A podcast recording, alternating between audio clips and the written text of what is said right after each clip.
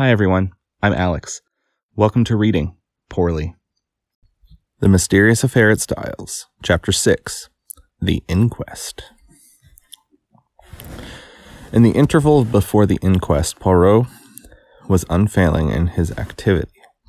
Twice he was closeted with Mr. Wells. He also took long walks into the country.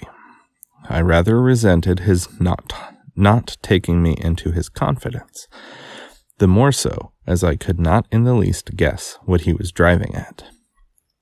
It occurred to me that he might have been making inquiries at Raikes's farm, so, finding him out when I called at Leastways Cottage on Wednesday evening, I walked over there by the fields, hoping to meet him.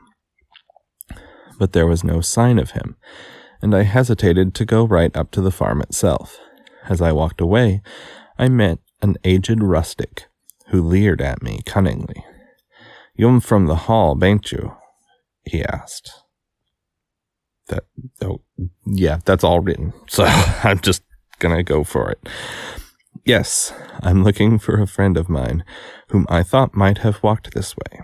A little chap, as waves in his hand as waves his hands when he talks. One of them Belgies from the village. The as waves he's er, as waves his hands kind of for some reason struck me um, like a line from uh, Firefly from Zoe, Gina Torres's character for some reason. I don't know why. you know, seeing as we do this or something. Yes, I said eagerly. Has he been here then? Oh, aye, he's been here right, right enough. More'n once, too. Friend of yours, is he? Ah, you gentlemen from the hall, you'm a pr- pretty lot. And he leered more jocosely than ever. Jocosely. Playful or humorous. Why, do the gentlemen from the hall come here often? I asked, as carelessly as I could. He winked at me knowingly.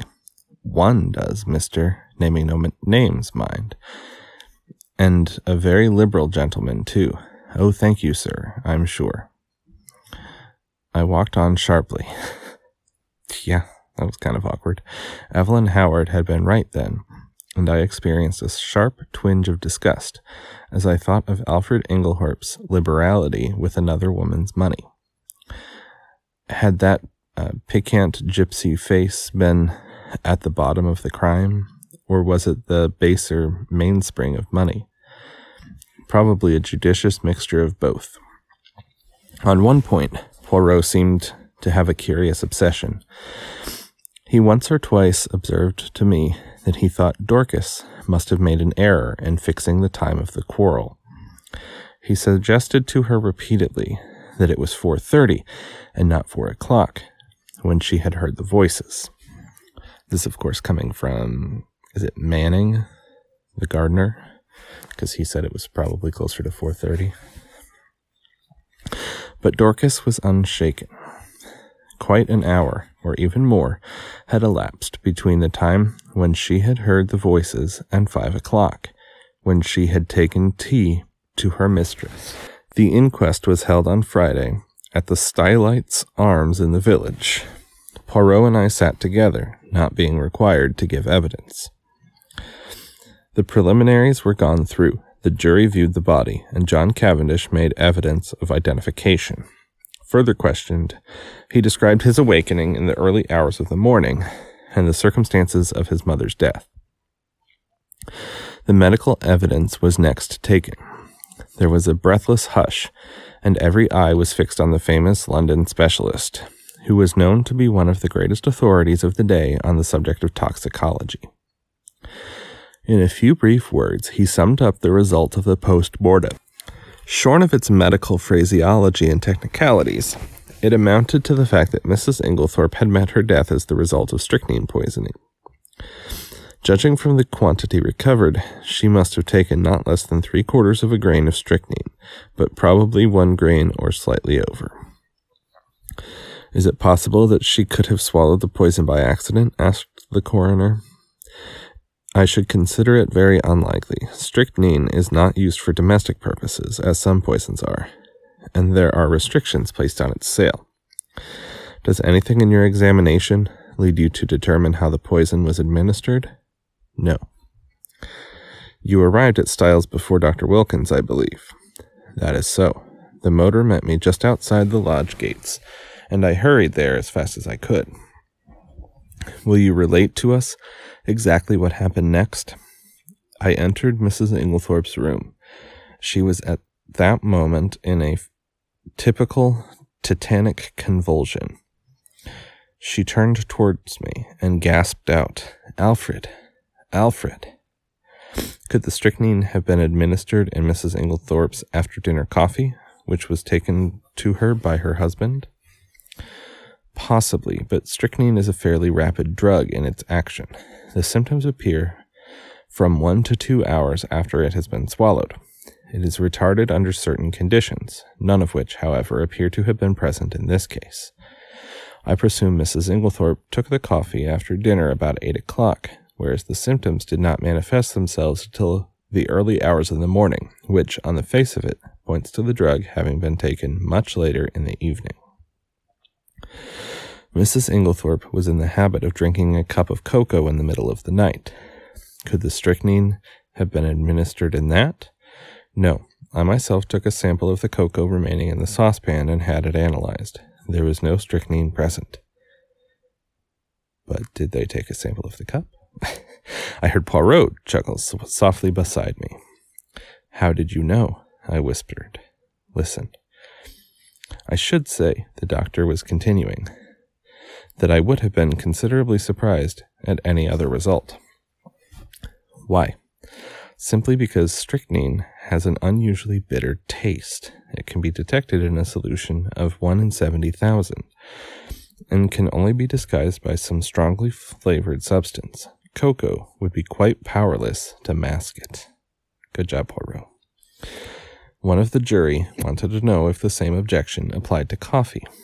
No, Coffee has a bitter taste of its own, which would probably cover the taste of the strychnine, the taste of strychnine. When you consider it more likely that the drug was administered in the coffee, oh, then you consider it more likely that the drug was administered in the coffee, but for some unknown reason its action was delayed. Yes, but the cup being completely smashed, there is no possibility of analyzing its contents. This concluded Dr. Bauerstein's evidence. Dr. Wilkins co- corroborated it on all points. Sounded as to the possibility of suicide, he repudiated it utterly. The deceased, he said, suffered from a weak heart, but otherwise enjoyed perfect health and was of a cheerful and well balanced, well balanced disposition. She would be one of the last people to take her own life. Oh, how we know better now, huh? I'm thinking of Robin Williams in particular. But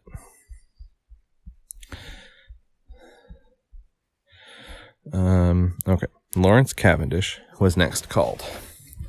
His evidence was quite unimportant, being a mere repetition of that of his brother. Just as he was about to step down, he paused and said rather hesitatingly, I would like to make a suggestion, if I may. He glanced glanced deprecatingly at the coroner, who replied briskly, Certainly, Mr. Cavendish. We are here to arrive at the truth of the matter and welcome anything that may lead to further elucidation. It is just an idea of mine, explained Lawrence. Of course, I may be quite wrong, but it still seems to me that my mother's death might be accounted for by natural means. How do you make that out, Mr. Cavendish? My mother, at the time of her death, was for some time before it taking a tonic containing strychnine. Ah, said the coroner. The jury looked up, interested. I believe, continued Lawrence, that there have been cases where the cumulative effect of a drug administered for some time has ended by causing death. Um, I'm thinking of arsenic. That, at least according to, you know, TV, that kind of thing. Also, is it not possible that she may have taken an overdose of her medicine by accident. This is the first we have heard of the deceased taking strychnine at the time of her death. We are much obliged to you, Mr. Cavendish. Dr. Wilson, uh, Dr. Wilkins was recalled and and uh, and ridiculed the idea. What Mr. Cavendish suggests is quite impossible. Any doctor would tell you the same. Strychnine is, in a certain sense, a cumulative poison, but it would be quite impossible for it to result in sudden death in this way. There would have have to be a long period of chronic symptoms, which would at once have attracted my attention. The whole thing is absurd. And the second suggestion, that Mrs. Inglethorpe may have inadvertently taken an overdose, three or even four doses would not have resulted in death. Mrs. Inglethorpe always had an extra large amount of medicine made up at a time, as she dealt with Coots, the cash chemists in Tadminster. She would have had to take very nearly the whole bottle to account for the amount of strychnine found at the post mortem. Personally, I find that rather odd. I remember my great grandmother, when she was getting on in the years, saying that she would never buy green bananas because she was afraid she would outlive them. so it seems odd to me that an old woman who's, you know, well, I mean, she didn't necessarily think she was on death's door, but would buy very or extra large amounts of medicine. But, you know, to each their own, I guess. To each his or her own. Then you consider that we may dismiss the, t- the tonic as not being in any way instrumental in causing her death? Certainly, the supposition is ridiculous. The same jurymen who had interrupted before here suggested that the chemist who made up the medicine might have committed an error. That, of course, is always possible, replied the doctor. But Dorcas, who was the next witness called, dispelled even that possibility. The medicine had not been newly made up. On the contrary, Mrs. Inglethorpe had taken the last dose on the day of her death. So the question of the tonic was finally abandoned, and the coroner proceeded with his task, having elicited from Dorcas how she had been awakened by the violent ringing of her mistress's bell, and had su- subsequently roused the household. He passed to the subject of the quarrel on the preceding afternoon. I'm going to read that over again. having elicited from Dorcas how she had been awakened by the violent ringing of her mistress's bell and had subsequently roused the household, he passed to the subject of the quarrel on the preceding afternoon. That sounded better. Dorcas's evidence on this point was substantially what Poirot and I had already heard, so I will not repeat it here. The next witness was Mary Cavendish. She stood very upright and spoke in a low, clear, and perfectly composed voice. In answer to the coroner's question, she told how, her alarm clock having aroused her at 4:30 as usual, she was dressing when she was startled by the sound of something heavy falling. I think I've been influenced too much by Agatha Christie's writing, and I just now noticed it because she writes in a lot of run on sentences or really long sentences that might not quite be run on, but are very long. and I do that all the time. in answer to the coroner's question, I'm reading the same one again. She told how, her alarm clock having aroused her at 4:30 as usual, she was dressing when she was startled by the sound of something heavy falling. That was a better emphasis. That's a lot of commas in one sentence. One, two, three, four commas in one sentence. That would have been the table by the bed, commented the coroner. I opened my door, continued Mary, and listened. In a few minutes the bell rang violently. Dorcas came running down and woke my husband, and we all went to my mother in law's room, but it was locked. The coroner interrupted her. I really do not think we need trouble you further on that point. We know all that can be known of the subsequent happenings. But I should be obliged if you would tell us all you overheard of the quarrel the day before. I? There was a faint insolence in her voice. She raised her hand and adjusted the ruffle of lace at her neck, turning her head a little as she did so, and quite spontaneously the thought flashed across my mind she is gaining time. Hmm? There was a faint insolence in her voice. She raised her hand and adjusted the ruffle of lace at the back of her neck, turning her head a little as she did so, and quite spontaneous. Oh, okay, so she's she's stalling, I guess, in order to think of something.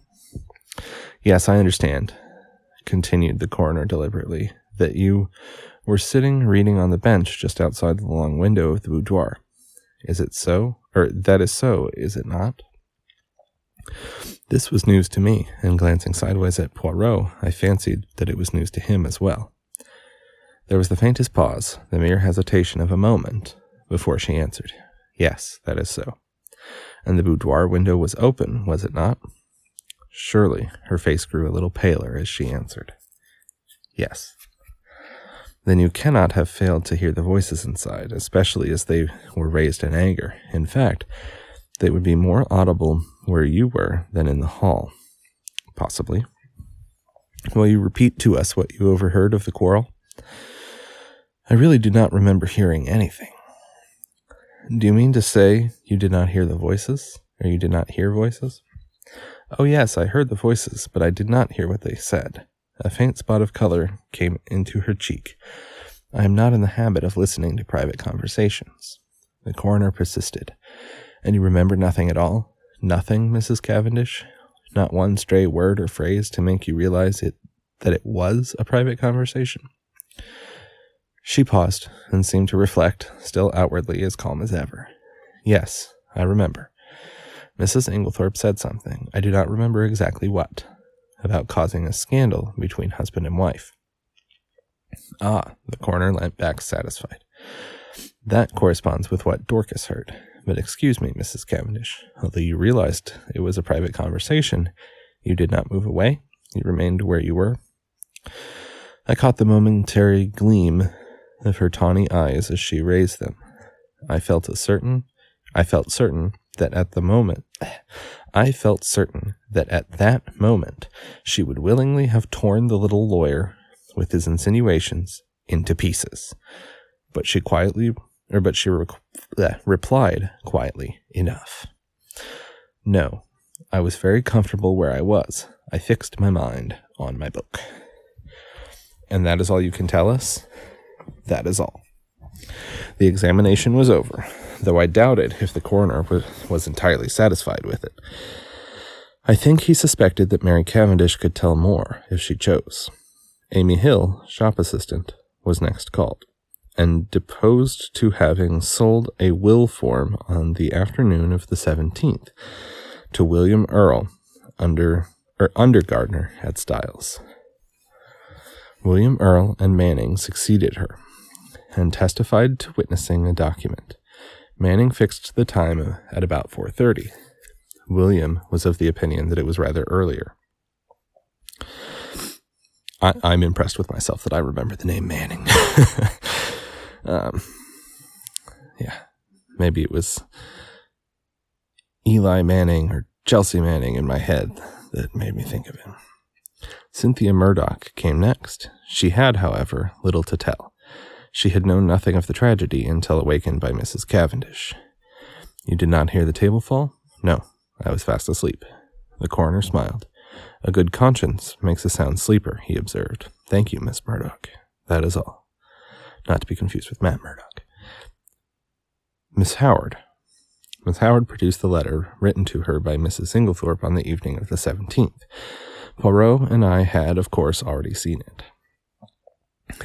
It added nothing to our knowledge of the tragedy. The following is a facsimile. Um, Styles Court, Essex. Handwritten note. July 17th. My dear Evelyn, can we not bury the hatchet? I have found it hard to forgive the things you said against my dear husband, but I am an old woman and very fond of you. Yours affectionately, Emily Inglethorpe.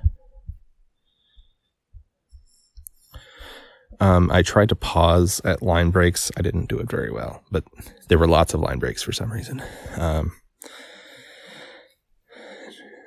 and I don't see any like um,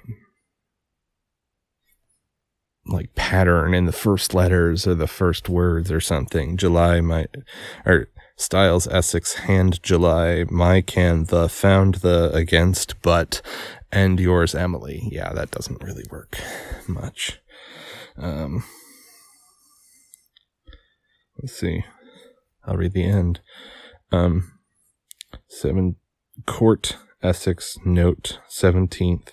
Evelyn Barry have forgive said husband. Woman you affectionately Inglethorpe. I don't know. That sounds more coherent, but I still don't know what it means. okay, I'm going to move on. It was handed to the jury, who scrutinized it attentively. I fear it does not help us much, said the coroner, with a sigh. There is no mention of any of the, the events of that afternoon. Plain as a pikestaff to me, said Miss Howard shortly. It shows clearly enough that my poor old friend had just found out she'd been made a fool of. That was the longest sentence I think she said. It says nothing of the kind in the letter, the coroner pointed out. No, because Emily could never bear to put herself in the wrong. But I know her. She wanted me back. But she wasn't going to own that I'd been right. She went round about. Most people do. Don't believe in it myself. Mr. Wells smiled faintly. So, I noticed, did several of the jury. Miss Howard was obviously quite a public character. Anyway, all this tomfoolery is a waste of time, continued the lady, glancing up and down the jury disparagingly. Talk, talk, talk. When all the time we know perfectly well, the coroner interrupted her in an agony of apprehension. Thank you, Miss Howard. That is all. I fancy he breathed a sigh of relief when she complied. Then came the sensation of the day. The coroner called Albert Mace, the chemist's assistant. It was our agitated young man of the pale face. In answer to the coroner's questions, he explained that he was a qualified pharmacist, but had only recently come to this particular shop, as the assistant formerly there had just been called up for the army. These preliminaries completed, the coroner proceeded to business. Mr. Mace, have you lately sold strychnine to any unauthorized person? Yes, sir. When was this? Last Monday night. Monday? Not Tuesday? No, sir. Monday the 16th. Will you tell uh, will you tell us to whom you sold it? You could have heard a pin drop. Yes, sir. It was to Mr. Inglethorpe. Dun dun dun. Every eye turned simultaneously to where Alfred Inglethorpe was sitting. Oh, didn't know he was in the room. Impassive and wooden. He started slightly as the damning words fell from the young man's lips. I half thought he was going to rise from his chair, but he remained seated, although a remarkably well acted expression of astonishment rose on his face. You are sure of what you say? asked the coroner sternly. Quite sure, sir. Are you in the habit of selling strychnine indiscriminately over the counter? The wretched young man wilted visibly under the coroner's frown. Oh, no, sir, of course not. But seeing it was Mr. Inglethorpe of the Hall, I thought there was no harm in it. He said it was to poison a dog. Inwardly, I sympathized. It was only human nature to endeavor to please. The Hall, especially when it might result in custom. Oh, to please. Sorry, it was only human nature to endeavor to please the Hall. There we go. Especially when it might result in custom being transferred from Coots to the local establishment. Is it not customary for anyone purchasing poison to sign a book? Yes, sir. Mr. Le- Mr. Inglethorpe did so. Have you got the book here? Yes, sir. It was produced, and, with a few words of stern censure, the coroner dismissed the wretched Mr. Mace. Then, amidst a breathless silence, Alfred Inglethorpe was called. Did he realize, I wonder, I wondered, how closely the halter was being drawn around his neck? The coroner went straight to the point. On Monday evening last, did you purchase strychnine for the purpose of poisoning a dog? Inglethorpe replied with perfect calmness. No, I did not. There is no dog at Styles, except an outdoor sheepdog, which is in perfect health. You deny absolutely having purchased strychnine from Alfred Mace on Monday last? I do. Do you also deny this? It, it, it's italicized, so I was dramatic about it. I don't know that I needed to be that dramatic, but you know, whatever. The coroner handed him the register. in which his signature was inscribed. Certainly I do. The handwriting is quite different from mine. I will show you. He took an old envelope out of his pocket and wrote his name on it, handing it to the jury. It was certainly utterly dissimilar. Of course, he just wrote it, so. Then what is your explanation of Mr. Mace's statement? Alfred Inglethorpe replied imperturbably. Mr. Mace must have been mistaken. The coroner hesitated for a moment and then said, Mr. Inglethorpe, as a mere matter of form, would you mind telling us where you were on the evening of Monday, July 16th? Really? I cannot remember. I said that with too much of a question mark. It, it, it's just like, really, I can't remember, or I cannot remember. That is absurd, Mr. Inglethorpe, said the coroner sharply. Think again. Inglethorpe shook his head. I cannot tell you. I have an idea that I was out walking. In what direction? I really can't remember. The coroner's face grew graver. Were you in company with anyone? No. Did you meet anyone on your walk? No. That is a pity, said the coroner dryly. I am to take it, then, that you declined to say where you were at the time that Mr. Mace positively recognized you as entering the shop to purchase strychnine. If you like to take it that way, yes. Be careful, Mr. Inglethorpe. Poirot was fidgeting nervously. Sacre, he murmured. Does this imbecile of a man want to be arrested? Clearly, he's protecting someone. It's more important to him that whatever the truth of where he was, not get out than it is for him not to get arrested. He also might know that Poirot will eventually exonerate him. Inglethorpe was indeed creating a bad impression. His futile denials would not have convinced a child. The coroner, however, passed briskly to the next point, and Poirot drew a deep breath of relief. You had a discussion with your wife on Tuesday afternoon? Pardon me, interrupted Alfred Inglethorpe. You have been misinformed. I had no quarrel with my dear wife. The whole story is absolutely untrue. I was absent from the house the entire afternoon. That is interesting. Have you anyone who can testify to that? You have my word, said Inglethorpe haughtily. That is not enough. The coroner did not trouble to reply. Yeah. There are two witnesses who will swear to having heard your disagreement with Mrs. Inglethorpe. Those witnesses were mistaken. I mean, as far as I'm concerned, I don't remember.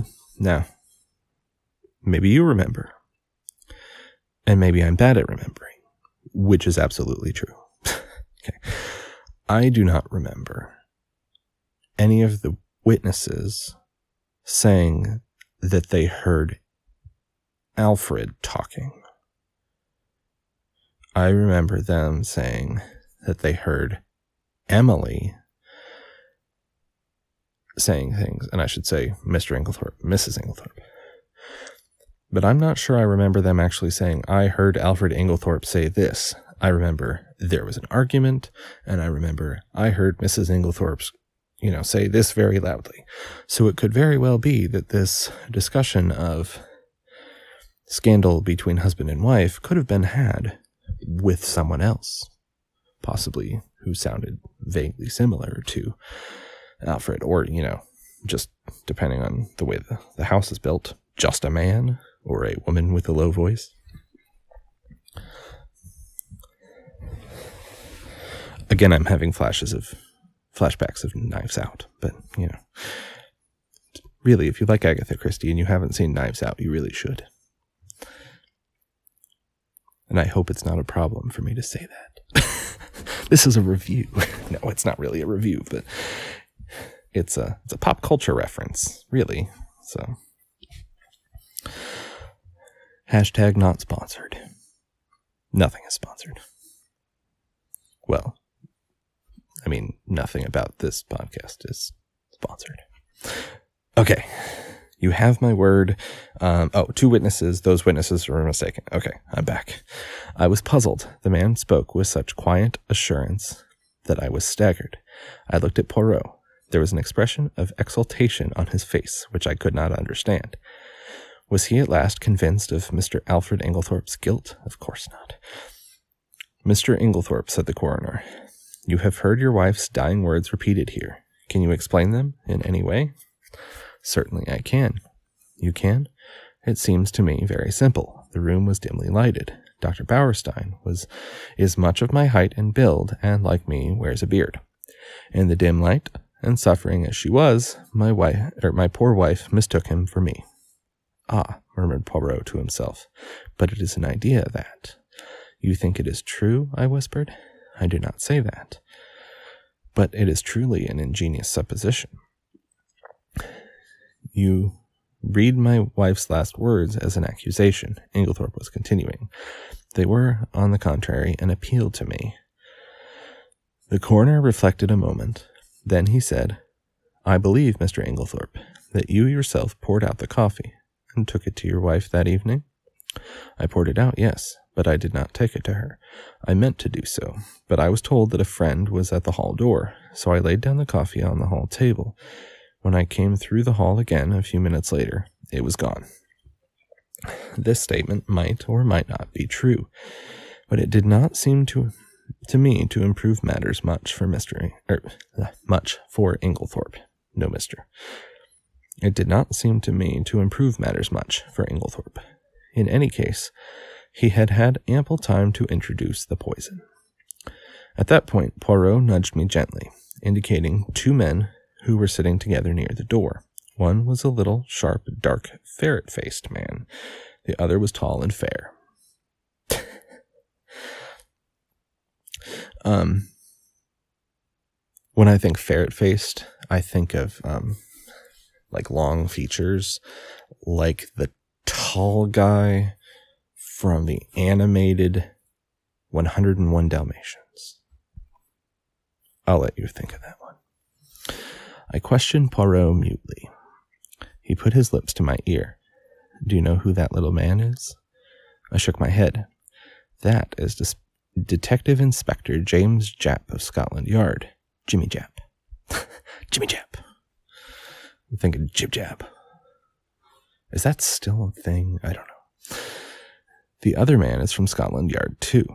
Things are moving quickly, my friend. I stared at the two men intently.